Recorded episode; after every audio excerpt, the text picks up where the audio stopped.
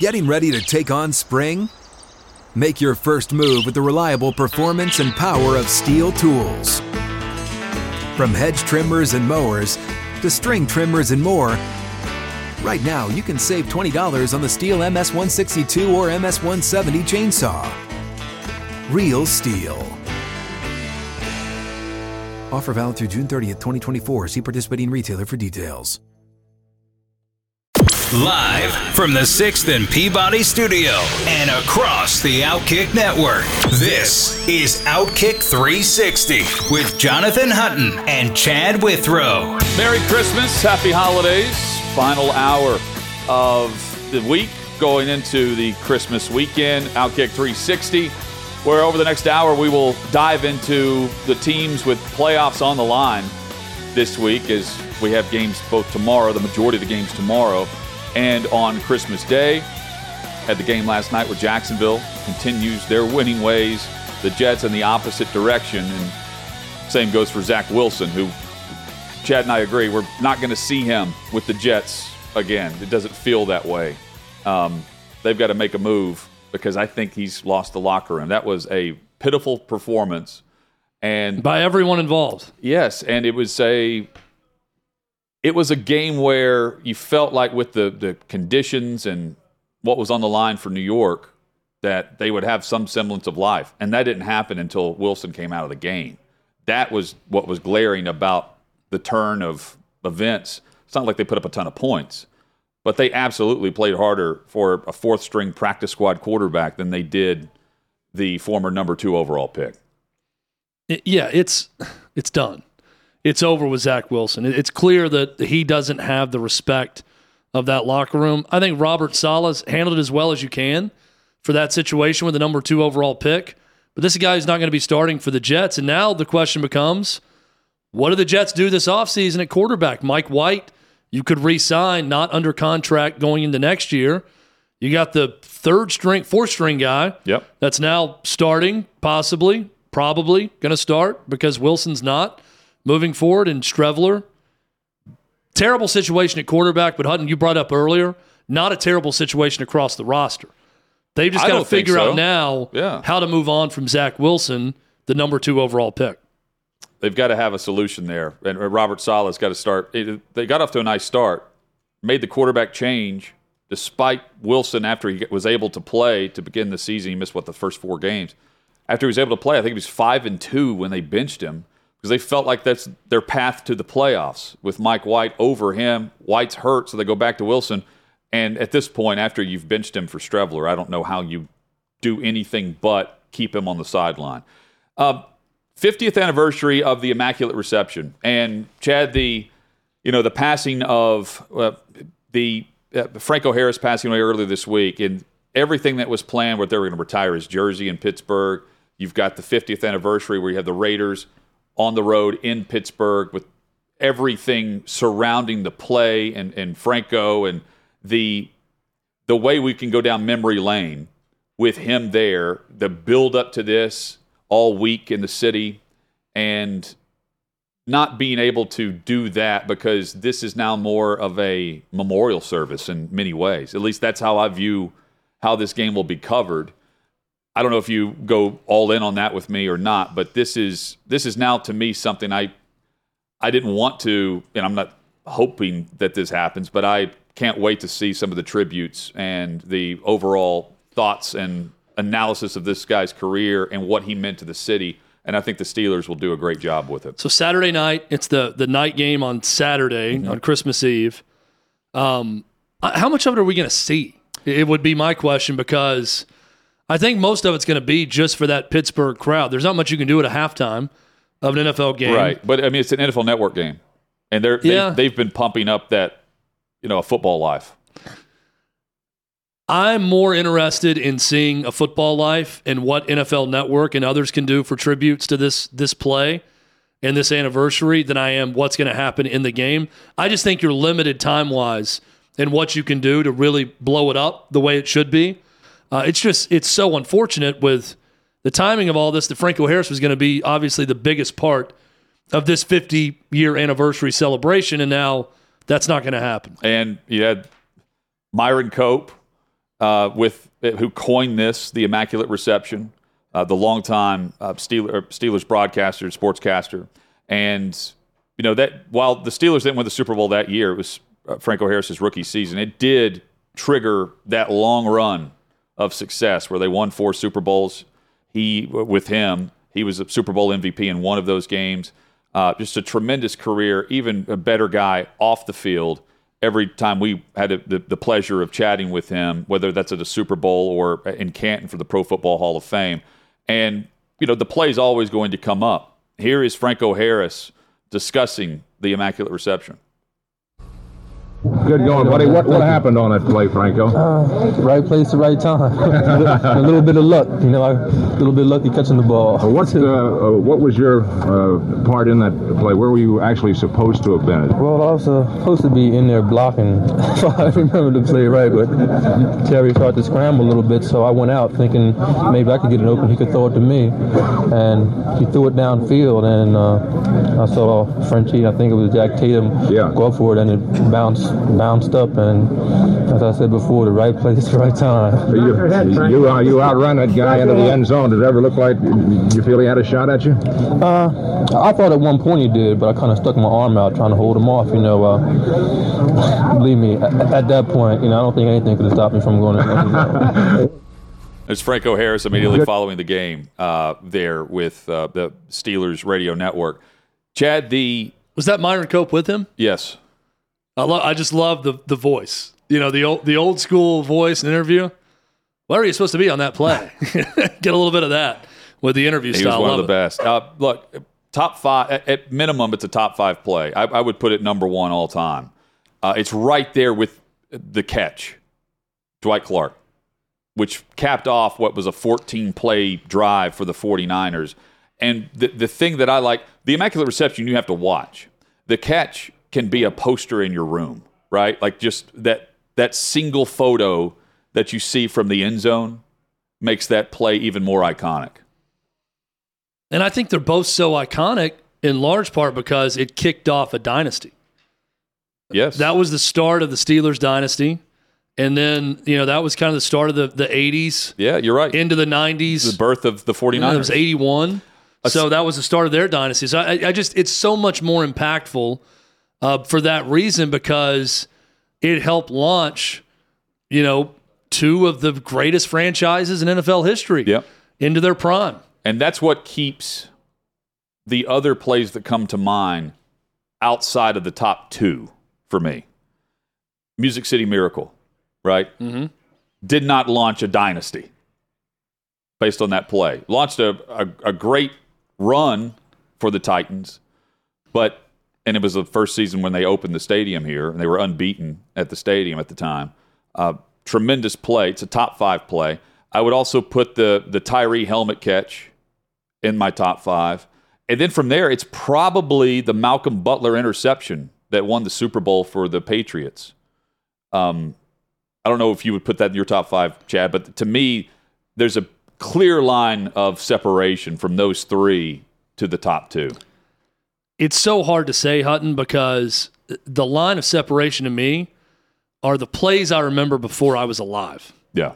Um, you know, I, I think about the Ice Bowl and Bart Starr, you know, sneaking it into the end zone mm. uh, to win the game. Like those are the, I think for everyone, like if it happened before you were alive and it's imprinted in your on your brain, in your memory, those are the most important plays in name the sport's history. Same goes for Immaculate Reception. I wasn't alive yet. Uh, the Dwight Clark catch wasn't quite alive, almost, when that happened, but not quite. Those are the things that you're going to remember. For kids, thirty, forty years from now, it may be the Malcolm Butler, you know, interception. It's just hard for me to think about plays in the last, you know, five, ten, fifteen years even that reach that level of icon like we saw with the Immaculate Reception. It's just, it's different. I, I don't... It's hard to quantify, but it's very different.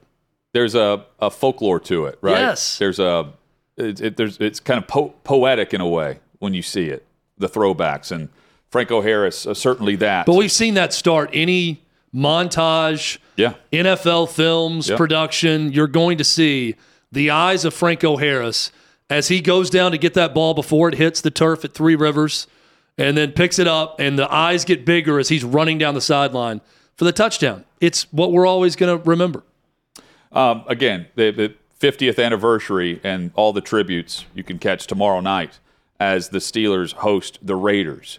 Um, plenty of games to discuss now with, with Jeff Clark of Outkick dot com. Outkick dot com slash bet is where you can go to get the greatest info on all of the lines and all of the games from all of the top leagues through DraftKings. Jeff joins us now. Jeff, uh, happy holidays. Hope things are well. What's up, fellas? Thanks for having me back. Excited to be talking football with you. Yeah, absolutely. Um, your top, your, what's your lock of the weekend from the N F L? My favorite look this weekend is going to be the uh, the Chicago Bears plus eight and a half. Um, this is my personal opinion, but I, I, I view the Bills as more of a finesse team, and I think the weather conditions favor the Chicago Bears style more so than the Buffalo Bills. Also, road favorites of eight or more this season are oh and eight against the spread, and they have a minus nine point nine A T S differential in those spots. They're only five and three straight up with a plus one point one margin of victory. So these home, these big home dogs are keeping the games close with these big road favorites. And based on the styles of these two teams, I think the Bears are going to come within the number. Um, Chicago is the best running team in the league, and the Buffalo Bills are the worst tackling team in the league. So give me the Bears plus the points. I think they're going to get the ground game working here. So that's probably my favorite look of the week. And, and I know that you also like Cincinnati, and after watching the end of that Raiders-Patriots game and that huge mental gaffe, uh, I also like Cincinnati and not anything to do with the Patriots right now. Why the Bengals, though, minus three, Jeff? Well, I'm more or less fading Mac Jones. Uh, Cincinnati, or Joe Burrow, excuse me, gets the praise he deserves. He's an M V P candidate. I think he's top five in the M V P odds according to Draft DraftKings. But I think what gets overlooked in the Cincinnati team is really how strong their defense is. Their defense is getting healthier coming into this matchup. Trey Hendrickson, who broke his wrist two weeks ago, is already practicing and ready to go. They're going to get an elite slot cornerback, uh, Mike Hilton back, who was injured a couple weeks ago as well. Mac Jones has the second worst Q B R in the league. He doesn't have the benefit of a good offensive scheme to help him out. And the New England pass catchers are pretty terrible as well. Uh, it's and when you dig into the numbers on Mac Jones, it's actually kind of crazy. He completed, I think, twelve of thirty-one passes last week against a Las Vegas Raiders team that's dead last in opponent quarterback rating. So if he can't If he can't move the ball and, and have success against the Raiders defense, I think he's going to get crushed by the Cincinnati offense. And I trust Joe Burrow enough to cover the three or three and a half point line against the in New England. Jeff Clark with us, outkick dot com slash bet and DraftKings for all of the info he's giving us here. You like the Titans minus the points tomorrow against the Texans. This is a line that opened up on Sunday, seven. The, the Houston was getting seven. Now it's down to three. The Titans are extremely banged up. They're putting even more players on injured reserve today. Um, this is a Titans team that's going in the opposite direction. Houston, meanwhile, Jeff, has played well over the last two weeks, albeit losses. What makes you want to back the Titans at home tomorrow? Well, I just have too much respect and appreciation for Mike Vrabel. He's been pretty much the most profitable coach for me personally over the past few years. And I'm going to blindly bet him in this spot. Um, I took, I laid three and a half in the first Texans Titans game earlier this season against Houston or in Houston, excuse me. Uh, Malik Willis also started that game. He did really nothing um, in that game, but they just fed Derrick Henry the ball, and Derrick Henry trampled the Texans like he always does. His last four games, he's averaging two hundred twenty-three yards per game, and he's got nine touchdowns in those games. Um, I, with such a glaring weakness that the Houston Texans have in stopping the run, I think Mike Vrabel is going to figure it out and get uh, Tennessee across the finish line, and, that, and, and at least in this game. Um, I also, like, this line is saying that the Houston Texans, who are the worst team in the league by straight up record and all the efficiency metrics, are only slightly worse than the Tennessee Titans. I know the Titans injury report is ugly. It's it's frankly a scary team to back right now, but I just I just refuse to believe that the that the Titans aren't at least four to five points better than the Houston Texans, even with all their injuries. But this is this is one that I want to hear your guys' feedback on, because I know you guys are locked into this team and you're and you're down there in Nashville. What, what do you think of that look? We don't love it. We don't love it with the Titans' injuries. I mean, look, they, they've lost four in a row, but uh, Malik Willis has not looked good. It would not shock me if the Titans won and Henry had a huge day, but um, I like the money line with the Texans a little bit more. Yeah, I don't they, know you do as well. It's been weird, Jeff. They haven't been feeding Henry the football enough. Yeah, you know they, it, it's odd, and now they they've got to now with with Malik Willis starting because Tannehill's done. Um, look, I I'm with you on Vrabel, but this team is just so bad. I mean, they were bad prior to this string of injuries again. Yeah. Uh, you know, good, not great, and. I mean, they they lost to Houston last year. We've seen Houston play well against yep. them despite Henry going off in some cases. Um, and this was only a seven-point game earlier this year. So I'm not – and that was also a game where Henry went off. So I, I I understand your reasoning for why you back Henry and Vrabel, but this is just a team that's going in the opposite direction. And I, I think they lose straight up. I I took the money line earlier in the week just based on the the amount of points that was given to start on Sunday. Jeff, hey, I can't fault you. I hear you. I took Houston last year against the Texans, and I sprinkle on the money line. So, um, you know, these divisional matchups are tough. I hear you on that one, but I'm just going to trust Vrabel in this spot and what's turned into an absolute must-win for the Titans, yes. right? Yes. Jeff, full disclosure, I've not watched a lot of N B A so far this season. It's normally yeah. right around Christmas weekend that I'll, I'll start tuning in a little bit. You like the Bucks and the Grizzlies over the weekend. Normally, this is the, you know, uh, the N B A sort of high holy day of the start of the season in ratings, and not necessarily the case now with N F L going on this weekend, but you've got a couple of N B A games you've circled. Yeah, now that the N F L is moving in on Christmas, it is no longer the N B A's uh, showcase day of the year. I can yep. tell you that. The N B A, they got a little lucky this year because pretty much all the all the football games turned out to be kind of crappy, aside from the Packers and Dolphins. I like the Dolphins in that one. But going back to the N B A, I'm going to take the Bucks. I think they're plus five right now, visiting Boston. Boston this month has the worst offensive rating in the league. Jaylen Brown's been dinged up, or excuse me, Jason Tatum's been dinged up. Marcus Smart's been dinged up. They're just getting back their defensive anchor, Robert Williams, but he's not even starting. So I think... I think Boston's been getting the opponent's best shots because, you know, they're the Eastern Conference champion or defending Eastern Conference champion, and just just blowed through right, right blowed right through the N B A uh, through the first like month or so of the season. But in my opinion, the Bucks are the better team when all things are equal. Now, Middleton might not play, but Smart might not play. So whether you want to include both of them or remove both of them, I think as the rosters are presently constituted, the Bucks are the better team. Um, they have a better net rating currently, and they're trending in a better direction. So I think we're catching Boston a little weak. Uh, obviously, it's a revenge spot for the Bucks. So I'm going to take the points and, and sprinkle on the money line with the Bucks here. You can join us uh, through DraftKings, outkick dot com slash bet. Uh, you can also read and catch all of Jeff's work there as well at outkick dot com. Jeff, thanks so much, man. Happy holidays to you, and uh, we'll catch up soon.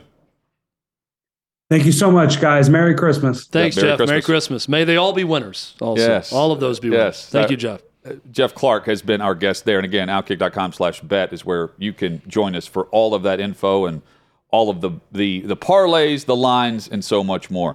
Coming up, playoffs on the line. And it's it's an interesting schedule. If you look at some of the matchups now, and there are glaring holes that have not been there recently as far as the stars are concerned in the N F L postseason. We'll we'll discuss Brady, Rodgers, and do we even care that they may not be playing in January? That's next on OutKick three sixty.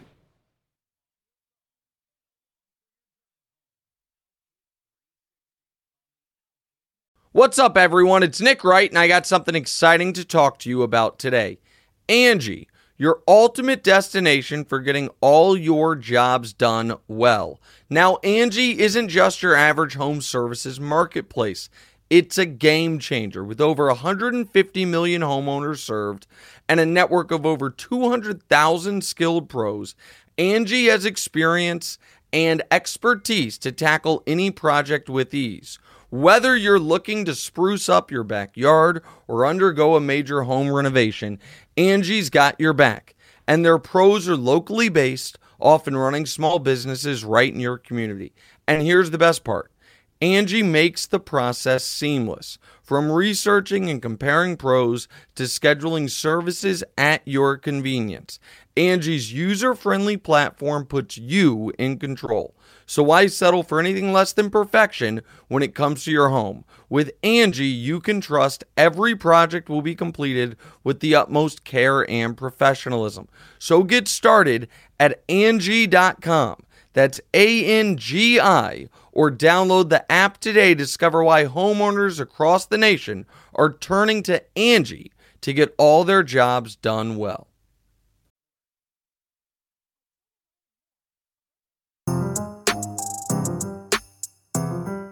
Tampa Bay's offense has been a disaster compared to... Well, disaster period, but compared to the first two years for, for Brady and Tampa. Just disaster. This has been really, really bad. OutKick three sixty rolls on. They, right now, don't control their path to the postseason because Carolina, by just simply winning, will win the division, as crazy as that sounds. And we wouldn't see Tom Brady in the postseason. And Aaron Rodgers right now, his the, the Packers have six wins, and they have playoff opportunities. Doesn't feel like that's, they need some things to fall in favor, and they got to continue winning. They've won, what, two straight um, and have played well, but not throughout the season. Chad, I haven't even thought about until last night I was looking at some playoff scenarios. I don't think it's that big of a deal right now that Brady or Rodgers would not be in the N F L playoffs. And a year ago, I would have said this is an, an awful situation. I don't think the playoffs necessarily need those two stars. I realize the ratings would certainly factor in uh, to the discussion here, and they can. I, I'm leaning more towards I want to see fresh blood, and I think we've we've got it with some of the young up-and-coming stars at quarterback paired with the top two guys, those guys being Patrick Mahomes and Josh Allen. You have the uh, Jalen Hurts, who's not, he's got a sprained shoulder. It could have been a lot worse. That's great news. Uh, Joe Burrow trying to run it back to get his team back to the A F C Championship and on to the Super Bowl in, in Glendale. And uh, some, some other fun scenarios where Trevor Lawrence could be in the postseason for the first time.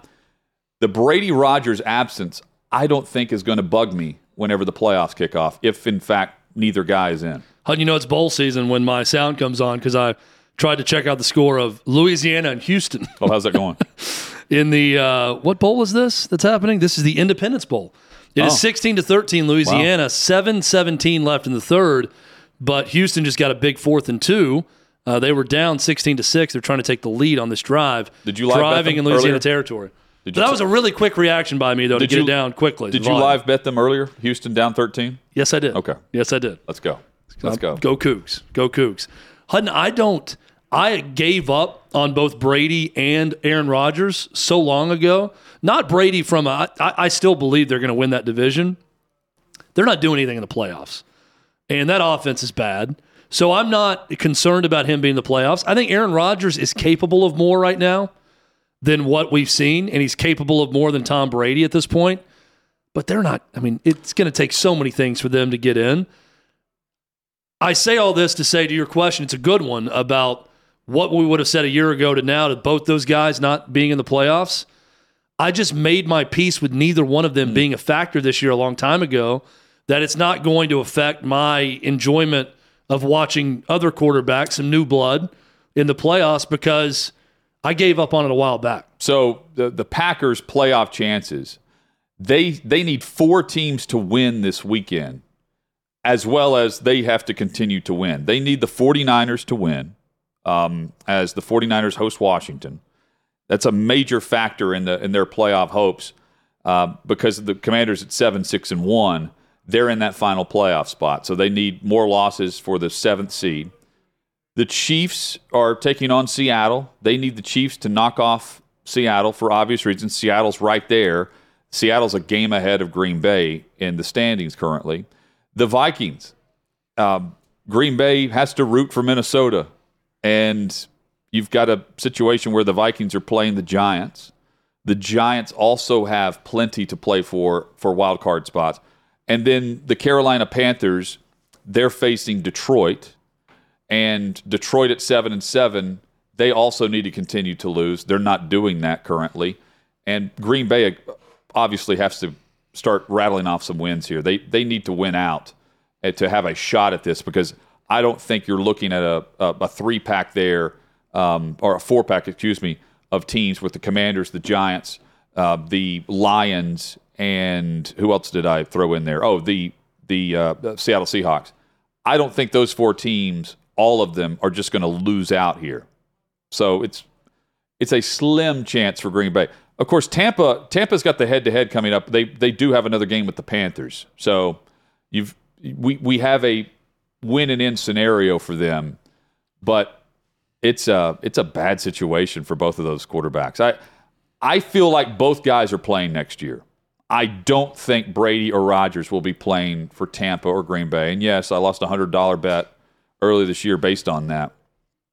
I just I I think both of them want to continue to play. They just don't like the surroundings that they're in. And current, like, I don't think Green Bay wants Rodgers there right now. That's the other thing. And I'm talking about the team. Yeah. The locker room. Is there a team that you're really rooting for to make it in the bottom of the playoffs? To me, it's the Detroit. Detroit. Yeah, Detroit. And, I mean, I want Trevor Lawrence to be successful. Is that odd? Like, I, I, I really like him as a Q B. And I, I he was thrown into a situation where the number one overall pick's Jacksonville. He was the hands-down favorite to be the number one overall pick for two years before he was even draft eligible. And I think he has all the makings of a guy who can go on a run similar to Burrow. I would follow Burrow before I would follow Trevor Lawrence as far as leadership qualities are concerned. Like, one guy just has that vibe. Lawrence never has given me that vibe. But, man, is he talented. And I, I want to see them get some things right, because they've been bad for so long. So, um, not a it, Houston lacks leadership from the, the ownership down. Indianapolis, I mean, they're more than a quarterback away. They've got to find out what their future is head coaching wise and how they're going to structure their drafts moving forward. And the Titans are headed to a rebuild. So I look at Jacksonville as a playoff contender for the next couple of seasons based on all that. But they could be, uh, they could, I mean, they could get in as the seven seed and legitimately go on a, a couple, a couple win run. I don't think they're yeah. like A F C championship I, I quality. I understand the wanting Trevor Lawrence to, to do well. Um, I don't care about Jacksonville being in. I do want to see the city of Detroit get that playoff yeah, spot. Well, so that's with yes, that you're group. Right. So I, I'm with you on that. It's, it, to me, the Jacksonville, that's more about the the player. Detroit's more about the city, right? The The franchise yes. itself. Hutton, we got to talk about this Jenna Laine story. Yes. Um, this is odd, okay, for a number of reasons. So Jenna Laine, reporter for E S P N, she covers the Bucks. So the Bucks had a very bad day against Cincinnati. Giovanni Bernard had a very bad play on a fake punt where apparently he was the only one who didn't know the fake punt was on. Snap to him, bad play. So Jenna Laine and another reporter approached Bernard in the locker room to ask about it, and he kept walking away. And then when, you know, he said, I, I need to go get to my family. They're waiting on me. And they kept hounding him for an answer. And she shouted out something like, you've been injured all year. We haven't had a chance to talk to you. Because he kept saying, well, you didn't want to talk to me all year. And then did that. So look, she posts the video as sort of a, look at this. This is what we have to deal with type thing, right? This This is us doing our job and we have to deal with. It backfired. As any time a reporter who covers an individual team posts a video making a player on that team attempting to make them look bad, here's a word to the wise. It's always going to backfire. If your sole goal is to get public approval from your fan base, when you go after the team that you cover, the fans hate it. So do one of two things. Don't do it and don't post the video to try to make someone, to show show someone up when all it does is make you look bad to the mm-hmm. fan base. Or two, don't give a you-know-what about it and post it anyways and not apologize for it. That's the route. Those are the two routes you could take in this whole thing. So Jenna Laine, the reporter for E S P N, post it, and then it backfires. She, they looked a little bit entitled. They sound that way. The tone of it's not great. But I also understand the job she's trying to do and other reporters. And if someone refuses to really answer questions about a pivotal play and they're walking away, and granted, they're saying, I got to go to my family. Okay, great. But they haven't been made available all year because of an injury or whatever. I understand her side of this also. But again, when you're trying to appease a fan base, fans, no surprise, will take the side of their team, their players, their coaches, nine times out of ten. So Jenna Laine, this backfires. She waits a few days. She issues this apology on Instagram. Get ready for this. It's long. Yes.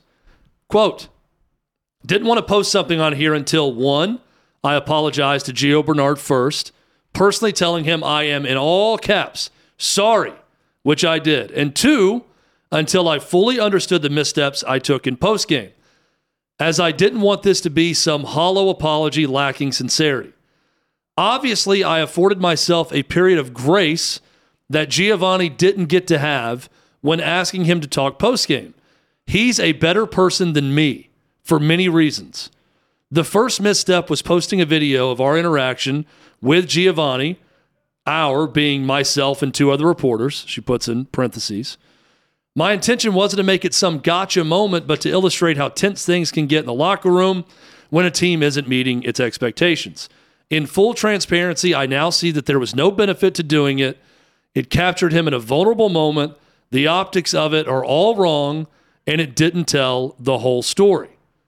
The second misstep, now we're getting to the, the second part, my very defensive comments after. My intent was that these athletes didn't get to where they are with hand-holding. They're some of the toughest people on the planet, and accountability is part of their daily lives. I realized that it came across as cruel and insensitive. In no way was I trying to weaponize his injury against him either by pointing it out. I was reminding him of us not being able to talk because the team doesn't make injured players available. The most difficult thing about this has been that in the moment, I became what I swore I would never be, lacking empathy. And that was something that was very much needed here. I've always wanted nothing more than to humanize the people I cover. It's literally why I do this. And in that moment, I lost touch of it. I was too caught up in trying to get the full story and meeting deadlines and my own stuff. I didn't take into consideration what, in all caps, he needed from me in that moment. So clearly I have some growing to do, end quote. This, if you looked in the Webster's Dictionary of E S P N forced apologies, this Jenna Laine apology would pop up.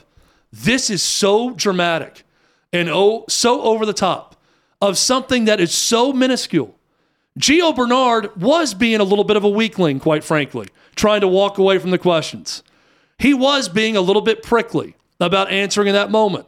Jenna Laine was being slightly entitled in pestering him about it and not just letting him walk away after the first question and then later posting something snide about him, not wanting to answer questions about it. That's how she should have handled it. Hutton, this is so over the top, it's ridiculous. This is also, so while it's a E S P N forced apology feel, this is about the locker room that she's covering more than it is her and Giovanni Bernard. Because Carlton Davis um, earlier this week was asked, in a, I call it a gang up, but a gathering of uh, reporters around a player's locker, was asked something by her about something completely ha- having nothing to do with this. And Carlton Davis refused to answer the question and immediately discussed the professionalism or lack thereof with Giovanni Bernard.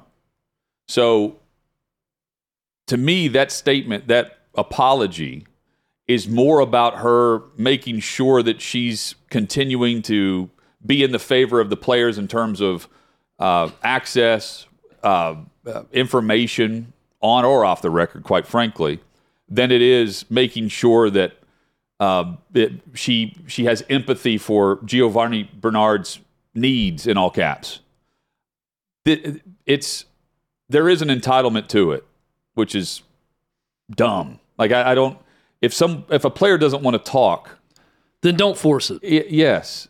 Um, I understand, though, like the availability and whenever a, the, the team's injury policy, there's zero access until he's available to talk. And there are plenty of players where th- they'll sit around and make sure they're available for media whenever the, everything's great. And as soon as things go awry, they tuck tail and they act like they got to go work out because they missed their morning session during, and they've got to do it right now during the media session in the locker room. I've seen that for years. Throughout N F L locker rooms, there are front runners galore, and this is a, a response. This probably has happened before, not necessarily with Bernard, but others. Uh, albeit, she's been covering a winning team, and right now they're they're not doing that in Tampa. I think all this plays a factor in it. She's also the reporter that asked earlier this year um, about the the. About Todd Bowles, Todd being, Bowles yeah. and, and the importance of emphasizing African-American head coaches, which Bowles completely took and, and went the opposite direction by saying, like, I got this job because I'm good at what I do, not because of the color of my skin. And I'm paraphrasing that, but that's where he took it. And good and, for him. And guess what? There's no follow-up questions on that. Yeah, and, and, and she, no one no one wanted to ask follow-up questions based on that answer. Well, she also was very had a, had a lot of attitude about his answer and kept following up, wanting – She was following up, wanting to get the quote she wanted for E S P N. Right, but there's that no... she wasn't getting, and she was almost irritated by it. Yeah. And then it became a, a you know a white woman trying to tell a black man how to talk about being a black yeah. head coach. But it wasn't in the N F L, which was very odd. But it wasn't the story that they wanted it to be. That's what I'm saying. You know? Yeah, she got mad because she's trying to get a quote for a story she right. wants to write for E S P N that I'm sure her editors are telling her to get. Uh, and he's not playing ball, and it became a, well, this is why it's important, and almost her spoon-feeding info, yes. Will you now talk about it so I can write about it? So, but also, uh, but I, I agree. But uh, there's that, a that way. The social media response is one thing. The, her biggest critics are in that locker room. Yes. I That's get, why I she get apologized. That, but was this necessary? No. No. I mean, I was not in touch with what he, in all caps, needed from me. No. No, I mean, he not. is a grown man with a family that's walking out. What what does he need from you? You are some reporter, both, one of a bunch that talk to him every day. This is so both are doing their job, important, or should be. But the whole apology, you can apologize to him and say, "Hey, I went over the top. I'm sorry." Go to Carlton Davis, say the same thing. Mm-hmm. I get it. I, I've learned from my way, and then issue a short, "Hey, I was trying to illustrate what it's like daily as a reporter." Trying to get a story. I went too far. I should have let him walk and go see his family. End of story. When you talk about there's a lot of work I need to do, I mean, come on. What he needed in the moment, it's just so dramatic. I will also say we are headed for more of this from the players. The, the players as well are more entitled than ever of course. When it comes to speaking. Like, But also, well, even like you, within the last she's fifteen made, years, she's turned herself oh, into a weak mark. No, I, in that locker room by going that far over the top. But I, I have seen she could have so, shown a little bit more strength with humility in that apology, oh, of course, and been better off for it with every no, player, every media relations person with that team, every coach. The apology is way over the top and unnecessary. But I, I'm telling you, there will be more of this because of the era we're in now. Where the the portal, if you don't like something, you're out. You get your way in college. And it's the same way, quite frankly, with P R staffs across the N F L that make sure that the coddling continues from the N F L level, especially with the stars. And, I, I mean, I, I've seen many blow-ups, many blow-ups inside the Titans locker room between players and media members. Many boycotts. Pac-Man Jones comes to mind. You know what we didn't do as a media group? Ever is apologize for asking Pac-Man Jones tough questions about what happened at the strip club in Las Vegas. You know, even though he hated us. Um, so many more that Kuharski and Wyatt and others locally got into. There's no apology with that. Um, and in this case, it's about a play on the field that the guy didn't want to answer. There will be more of these situations where the apology is totally unnecessary, but it comes down to whether or not you're going to actually get a straight answer. And I commend those that don't apologize for asking questions that are totally fair and, and honest in the moment, and especially when a guy is not wanting to answer because things aren't going so well. When things are great, plenty of guys are available to chat about it. Very, very well said. And I think she was doing her job. I think she came across in not so friendly of a way. I don't really think she has much to apologize for, but if that locker room hates her now for it, then I understand the apology because you have to work with them. But yeah. There's personal apology you can make. There's a quick statement you can put out on Instagram or Twitter or whatever. Don't go to these links because I think that she weakened herself within that locker room well, what happened, by going this far. The story was Giovanni Bernard. And also what happened is she was probably told the, to apologize. It, but the, the story felt, was on Bernard. Dinged by it. She became the story based on the backlash. But I think the biggest critics were in the locker room, not out of it, not on Twitter, not with the fan base. And those those critics in the locker room, quite frankly, can get a little tougher too. Sure. Sure. Uh, but, you know, it's not like... But again, I get it. Like, I, what you're saying, I, I one hundred percent agree with, and I'm fine with her apologizing to them and then doing something short if you want to and let it go away. But this whole thing about, I need to work on myself, he's a better person than me. Right. Well, come on. Right. But, like, it, the, the the backlash from fans normally comes with the stars. You know, this wasn't Leonard Fournette. See what I'm saying? Yeah. So I think it's more internal, which makes it even more just dumb to apologize to that to that level. Uh, coming up, thoughts on the weekend. We need to cheers to the Christmas weekend and, and the holiday season, and um, what we think the storyline will be Tuesday when we're back for OutKick three sixty. More coming on the OutKick Network.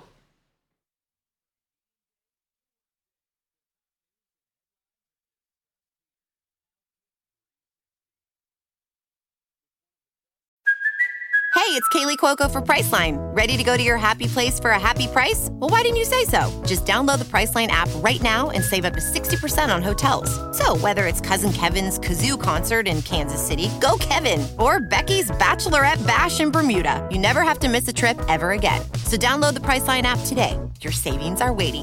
Go to your happy place for a happy price. Go to your happy price, Priceline.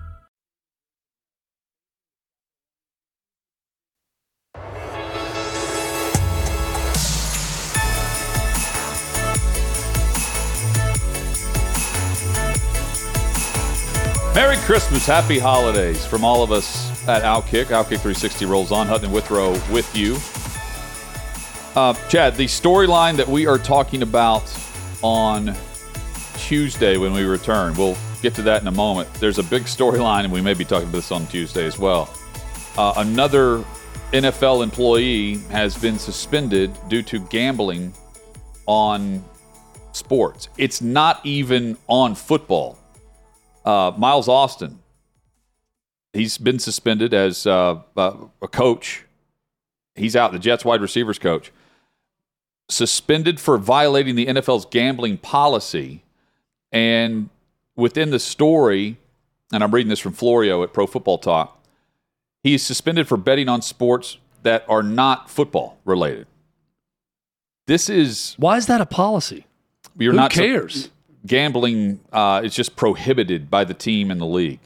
Remember when uh, Rick Neuheisel, I think it was, got suspended or fired for having a March Madness pool when he was a college football coach? Yes. That's dumb. That, but uh, I, it, I just don't, all, who cares? And, and now the league is profiting millions off of this. So as Florio leads with this, do as I say, not as I profit. That's his lead to the story. So the, the the attorney for Miles Austin, this is, uh, I'm just reading this straight from the, from the story. Miles did not wager on any N F L game in violation of the gambling policy for N F L personnel. He has been fully cooperative with the N F L's investigation. He's appealing the suspension. Keep in mind when this is being reported, when the N F L is acknowledging and verifying that this is going on. Friday at five fifty-three p.m. Eastern, right before Christmas. No one's, they're releasing this now on a news dump so that no one will take off and run with it across the sports world landscape, uh, where most of the big media companies are recognizing the Christmas Day holiday on yep. Monday. So by Tuesday in the twenty-four hour news cycle, this is way past old news. And it's bizarre considering the way that the, the entire Ridley story, Calvin Ridley story, was handled whenever it was known that he had bet on football. This is apparently not about football betting, but Miles Austin has been suspended by the league. It's stupid. It's just dumb. Uh, this shouldn't be a policy to begin with. Betting on the N F L, yes. Okay, even maybe betting on college football because that's your farm system to your league. I'd understand that, but who cares if he bets on other sports? Yeah, the N F L on a it, mobile is, app. It is the personnel policy for N F L employees that they cannot bet on anything, nothing. And it's it's really strange, and it's it's so dumb, Chad, to your point, because in the same stadiums where the personnel that are employed are not allowed to speak the word gambling, you've got odds and everything else in between and money being spent by the companies that uh, are paying the N F L plenty. Chad, you've got a toast right here in the final I do, yes. twenty hey, seconds. Merry Christmas to everyone. Huge thanks to everyone that makes this show work. Yes. That is everyone behind the scenes that you don't always see on the show. Thank you to you all, and thanks to you for watching and listening. Merry Christmas. Cheers. Merry Christmas.